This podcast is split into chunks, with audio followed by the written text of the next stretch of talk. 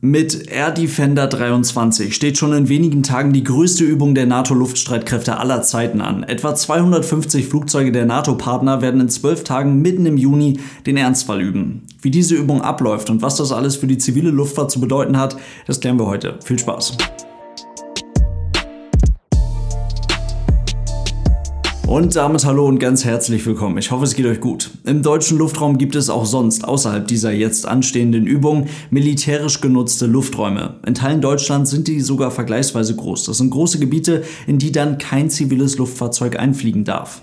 Diese Gebiete sind aber nur dann aktiv, wenn sie auch wirklich gebraucht werden. Das wird dann entsprechend vorher angemeldet, denn ansonsten ist der Luftraum über Deutschland dem zivilen Luftverkehr vorbehalten. Generell pflegen zivile und militärische Luftfahrt hier in Deutschland ein gutes Miteinander. Es wird alles Wichtige untereinander kommuniziert, nur im selben Luftraum während militärischer Einsatz- und Trainingsflüge, da vertragen sich dann Militärluftfahrt und zivile Luftfahrt nicht sonderlich gut. Das hat aber dann auch ganz einfach logische Gründe. Einfach erklärt, zivile Flugzeuge fliegen sehr berechenbar. Es wird ein Flugplan aufgegeben und dann fliegt ein bestimmtes Flugzeug zu einer bestimmten Uhrzeit von A nach B. Und alle, die es wissen müssen, die wissen ganz genau, wann sich dieses Flugzeug wo befindet. Das Flugzeug fliegt dann eben zu einer bestimmten Zeit, zu einem bestimmten Ort, auf einer bestimmten Reiseflughöhe mit einer bestimmten Geschwindigkeit. Und weil das alle anderen Flugzeuge ganz genauso machen, lassen sich diese Flugzeuge auch ganz hervorragend staffeln und lassen sich wie an so einer Perlenkette aufreihen. Militärflugzeuge haben hingegen die Eigenschaft, dass sie zwar auch sehr berechenbar fliegen, auch da ist auf Trainingsflügen alles im Detail geplant,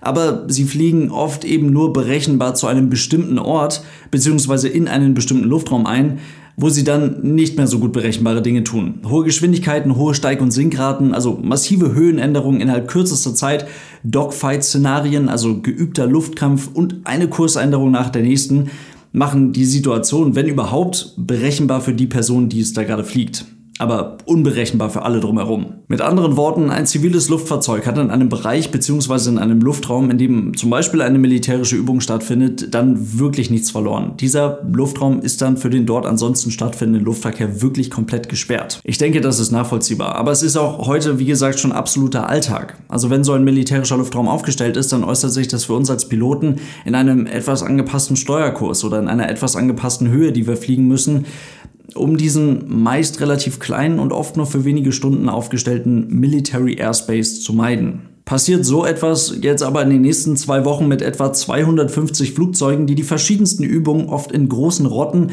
mit zahlreichen Maschinen gleichzeitig durchführen, dann sind eben große Sektoren für den zivilen Luftverkehr über viele Stunden jeden einzelnen Tag gesperrt. Genauer gesagt wird es ab dem 12. im deutschen Luftraum drei Bereiche treffen, einen im Norden, einen im Osten und einen im Süden. Riesige Lufträume, die teilweise große Flughäfen abdecken, zum Beispiel den Berliner Flughafen, und die mit einer Ausdehnung von teilweise 10.000 bis 66.000 Fuß, also von 3.000 bis etwas über 20.000 Meter, zivilen Luftverkehr in diesem Bereich faktisch unmöglich machen.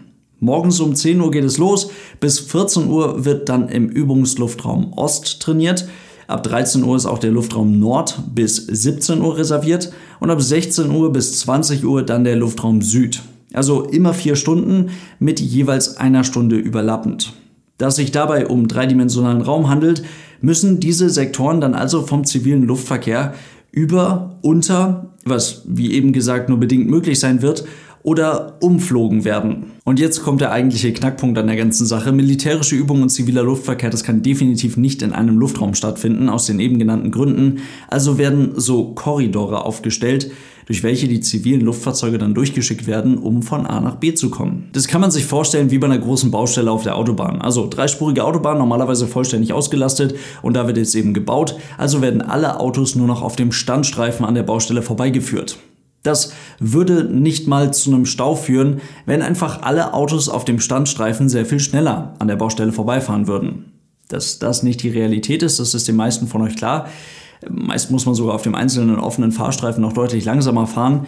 Und wenn wir das jetzt in die Luftfahrt übertragen, dann sehen wir, wo das Problem liegt. Der europäische Luftraum ist diese an normalen Tagen vollständig ausgelastete Autobahn. Auch wenn es keine Störungen gibt, wie Gewitter zum Beispiel, arbeitet der Luftraum über ganz Europa jeden Tag im Sommer recht knapp an der Kapazitätsgrenze. Wenn dann noch Störungen dazukommen, wie zum Beispiel Gewitter, was in Kombination mit dieser militärischen Übung in den nächsten zwei Wochen ziemlich interessant werden dürfte, dann kommt es zu Kapazitätsengpässen. Es kommt zu vielen Verspätungen, die sich den Tag über kaum aufholen lassen. Jetzt werden bei dieser Übung also zahlreiche Sektoren gesperrt und Korridore eröffnet. Der Standstreifen, über den der gesamte Luftverkehr dann abgewickelt werden könnte, wenn alle einfach sehr viel schneller durchfliegen würden. Das ist aber nicht realistisch. Das höher und tiefer fliegen, das schafft ja auch nur Abhilfe, wenn es überhaupt erstmal möglich ist.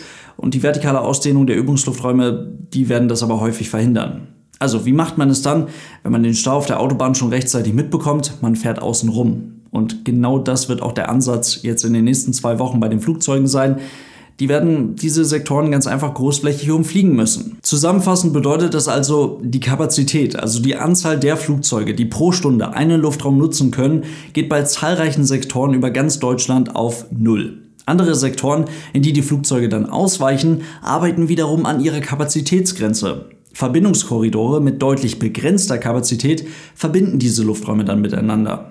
Die Maschinen werden so teilweise massive Umwege fliegen müssen, was nicht nur den Treibstoffverbrauch deutlich erhöhen, sondern auch die Flugzeit verlängern wird. Und dadurch lassen sich Flugpläne nicht mehr wie ursprünglich geplant umsetzen. Maschinen starten und landen zu spät, können auch nach schnellen Bodenzeiten nicht wieder rechtzeitig in die Luft, weil der Luftraum und die Korridore bereits gefüllt sind. Der Stau aus unserem Autobahnbeispiel, der findet hier jetzt also nicht in der Luft, sondern am Boden statt.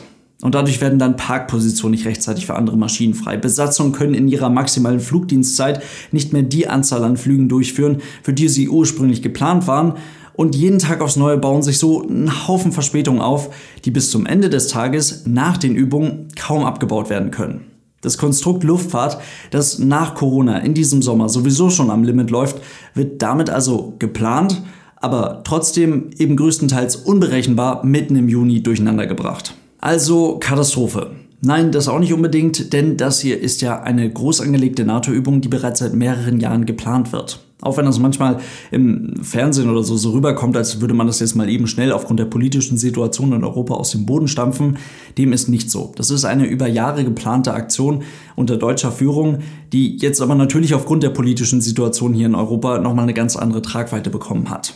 Aber was ich damit sagen möchte ist, die zivile Luftfahrt, die trifft das ja hier nicht unvorbereitet. Die deutsche Flugsicherung genauso wie die Airlines sind bereits seit Monaten damit beschäftigt, sich so gut es geht auf diese Übung vorzubereiten. Lotsinnen und Lotsen, deren Sektor betroffen sein wird, die wissen das bereits seit einiger Zeit und können sich damit darauf vorbereiten. Fluggesellschaften schießen ihre Planungs-, ihr Planungspersonal auf die bevorstehenden zwei Wochen ein und Flughäfen, das ist ein ganz interessanter Punkt, lockern für diesen Zeitraum in Absprache mit den Airlines und den Ländern ihre Nachtflugverbote, was ein riesiger Hebel sein wird, um über den Tag angehäufte Verspätungen nach hinten raus aufzufangen und damit dafür zu sorgen, dass die Maschinen, die durch Verspätung später zu einer Rotation aufbrechen konnten, nicht im Ausland stranden, sondern ihre Rückflüge mehr oder weniger normal antreten können. An einigen deutschen Airports wird das dann so sein. Das ist nicht nur gut für die Reisenden, sondern auch für die Airlines, die auf diesem Wege deutlich mehr Spielraum haben, um die Maschinen für den nächsten Tag wieder am richtigen Ort zu haben. Und für uns Piloten wird sich das wahrscheinlich auf eine, ja, auf die denkbar unspektakulärste Art und Weise überhaupt äußern, und zwar in sogenannten Slots. Also diese vorgegebenen Zeitfenster, 15 Minuten groß, in denen der Start erfolgen muss, koordiniert von Eurocontrol aus Brüssel. Das, was ihr vielleicht aus den Pilotenansagen kennt, das gibt es wirklich. Und das wird in den nächsten Wochen sicherlich an Wichtigkeit gewinnen und sicherlich auch für die ein oder andere wirklich dicke Verspätung sorgen. Daran führt eigentlich gar kein Weg dran vorbei. Aber gestrichen werden soll tatsächlich nichts. Also laut Simulation von Eurocontrol und laut Informationen der Bundeswehr muss kein Flug für diese Übung gestrichen werden. Schauen wir mal. Ich gehe tatsächlich auch davon aus, dass kein Flug gestrichen werden muss. Kann mir aber vorstellen, dass die eine oder andere Linienfluggesellschaft vor allem, wenn dann andere Störungen noch mit dazukommen, wie zum Beispiel ein Gewitter, was nochmal dafür sorgen würde, dass die Kapazitätsgrenzen deutlich niedriger sind in den Lufträumen und einfach nochmal weniger Flugzeuge einen bestimmten Luftraum in einer bestimmten Zeit nutzen können.